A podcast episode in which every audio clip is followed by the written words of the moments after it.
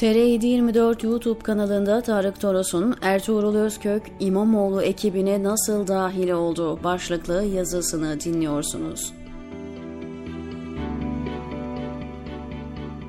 Sedat Peker, Mesut Yılmaz'ın kumarhane macerasından bahsetmiş ama burnunu kim kırdırdı konusuna girmemiş. Saldırgan Veysel Özerdem'i kim azmettirdi mesela? Olay 24 Aralık 1996'da yaşandı.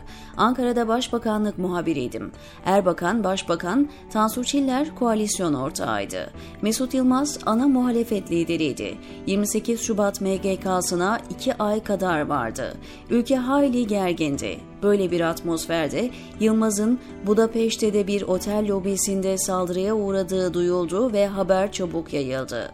Ankara'ya burnu bandajlı olarak döndü. Saldırı olmasa kimse Yılmaz'ın Macaristan'da kumar molası verdiğini bilmeyecekti. Yılmaz bunu hiçbir zaman kabul etmedi. Konu aile arasında sır olarak kaldı. Sedat Peker'in anlatımından öğreniyoruz ki kumar görüntüleri varmış. Peker bununla şantaj yapmış. Yılmaz Peker'i cezaevinden kurtarmakla kalmayıp 5 milyon dolarda ödeme yapmış. Aracı Mehmet Cengiz'miş. O yıllarda Yılmaz'ın müteahhidi. Ertuğrul Özkök bir yayında Cengiz'le yan yana gelmiş, ben size çete denmesine çok üzülüyorum demişti. Peker, Mesut Yılmaz'ı deşifre ederken Özkök'ün geçmişte ve bugün Cengiz'den prim aldığını iddia etti. Ertuğrul Özkök, Aydın Doğan dışında kimseden ücret almadım demesine rağmen kamuoyunu inandıramadı. Çünkü rüzgar artık başka türlü esiyor. Peki Ertuğrul Özkök İmamoğlu ekibine nasıl dahil oldu? Soru budur esasen. Kurban Bayramı haftasındayız. İki ay önce Ramazan Bayramı'nda Ekrem İmamoğlu Karadeniz'e bir çıkarma yapmış, basın otobüsüne aldığı isimler büyük tartışma koparmıştı. Bu tür gezileri sürdüreceğiz dedi ama arkası gelmedi. O otobüsteki isimlerin büyük bölümünü tanıyorum. Kimiyle yan yana çalıştım, kimiyle ailecek görüştüm. Nagihan Alçı, Murat Ongun ve Abdülkadir Selvi'yi anlatmıştım. Şimdi yeri geldi, diğerleriyle devam edelim ve listeyi tamamlayalım. Ertuğrul Özkök Hacettepe'de sosyoloji doçentiyken 40 yaşında gazeteciliğe Moskova temsilcisi olarak Hürriyet'te başlamış, Ardından Ankara temsilcisi olmuş, Çetin Emeç'in öldürülmesiyle gazetenin başına geçmiştir. Medyaya paraşütle inen gazeteciler içerisinde arayı kapatan nadir örneklerdendir. Bir gün biyografisi yazılırsa efsanevi yayın yönetmeni denmeyecek. Bana göre Hürriyet'in kuruluş amaçlarına en yakışan genel yayın müdürü olmuştur. Ertuğrul Özkök, devletin resmi yayın organı Hürriyet'i ana akım kamu gazetesi olarak şahane ambalajlamıştır. Babali'de siyasetçilere tepeden bakılan biz hancıyız bunlar yolcu akımının ete kemiğe bürünmüş halidir.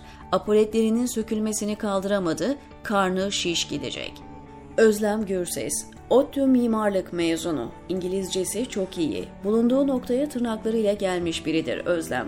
Cem Uzan birkaç aylık kampanyayla 2002 seçimlerinde %7'yi aşıp DYP ve MHP'yi barajın altında bırakırken yani bir anlamda bugünlerin taşları döşenirken Genç Parti otobüsünde Star TV adına Uzan'ı izleyen muhabir Özlem Gürses'ti. Aynı Özlem 12 yıl sonra Cumhurbaşkanlığı seçiminde Ekmelettin İhsanoğlu'nun kampanya ekibindeydi. Şu günlerde ne zaman denk gelsem ifade ettiği görüşlerine şaşırıyorum. Bana İstanbul'daki son yıllarımda sokakta yürürken yolumu çevirip yanaklarımdan öpen Kemalist teyzeleri hatırlatıyor. İsmail Saymaz Önce iş kazaları haberleri ardından Alevi mahallelerinde yaşanan kanlı olaylarda iz takibiyle ünlendi. Kaynakları etkin taraması ve tartışırken güçlü argümanlarla muhataplarını iknası göz dolduruyor. Kimi gazeteci kalemi, kimi gazeteci kelamıyla dikkat çeker. Can Dündar'ın kalemi daha güçlüdür mesela. İsmail hitabetiyle mühim bir taraftar kitlesine sahip. Türkiye standartlarını özümseyip içine sindirmiş, basın yayın borsasında inen çıkanları iyi takip eden biridir. Doğru çubukları çeker. Ülke realitesi budur. Akif Beki İslami mahalleden gelir. Ailesinde Abid ve Zahid epey isim vardır. Başından beri Erdoğan'ın yanında olduğu kitabını yazdı. basın müşavirliğini yaptı, hatta bir dönem sözcülüğünü üstlendi. Başbakanlıkta akreditasyon uyguladı, sarı basın kartı sahibi gazetecileri kapıdan sokmadı. Kimini kolluk güçlerine ihbar etti, gazetecilik sicili bu yönüyle ağır kusurludur.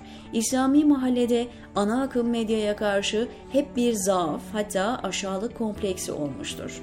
Doğan grubunda çalışmak, CNN Türk'te program yapmak, hürriyette yazmak hayaliyle yanıp tutuşurlar. Akif peki hepsini Erdoğan kontenjanından yapan talihli bir İslamcıdır. Ne çare iktidarla arasına mesafe koymaya çalışınca pozisyonlarını yitirmiş, Davutoğlu medyasında Kürtçü dükkanına geri dönmüştür. Ne şimdi ne de sonra içinden çıktığı sisteme esaslı bir eleştiri beklemek abestir, zaman kaybıdır, diyor Tarık Toros TR724'deki köşesinde.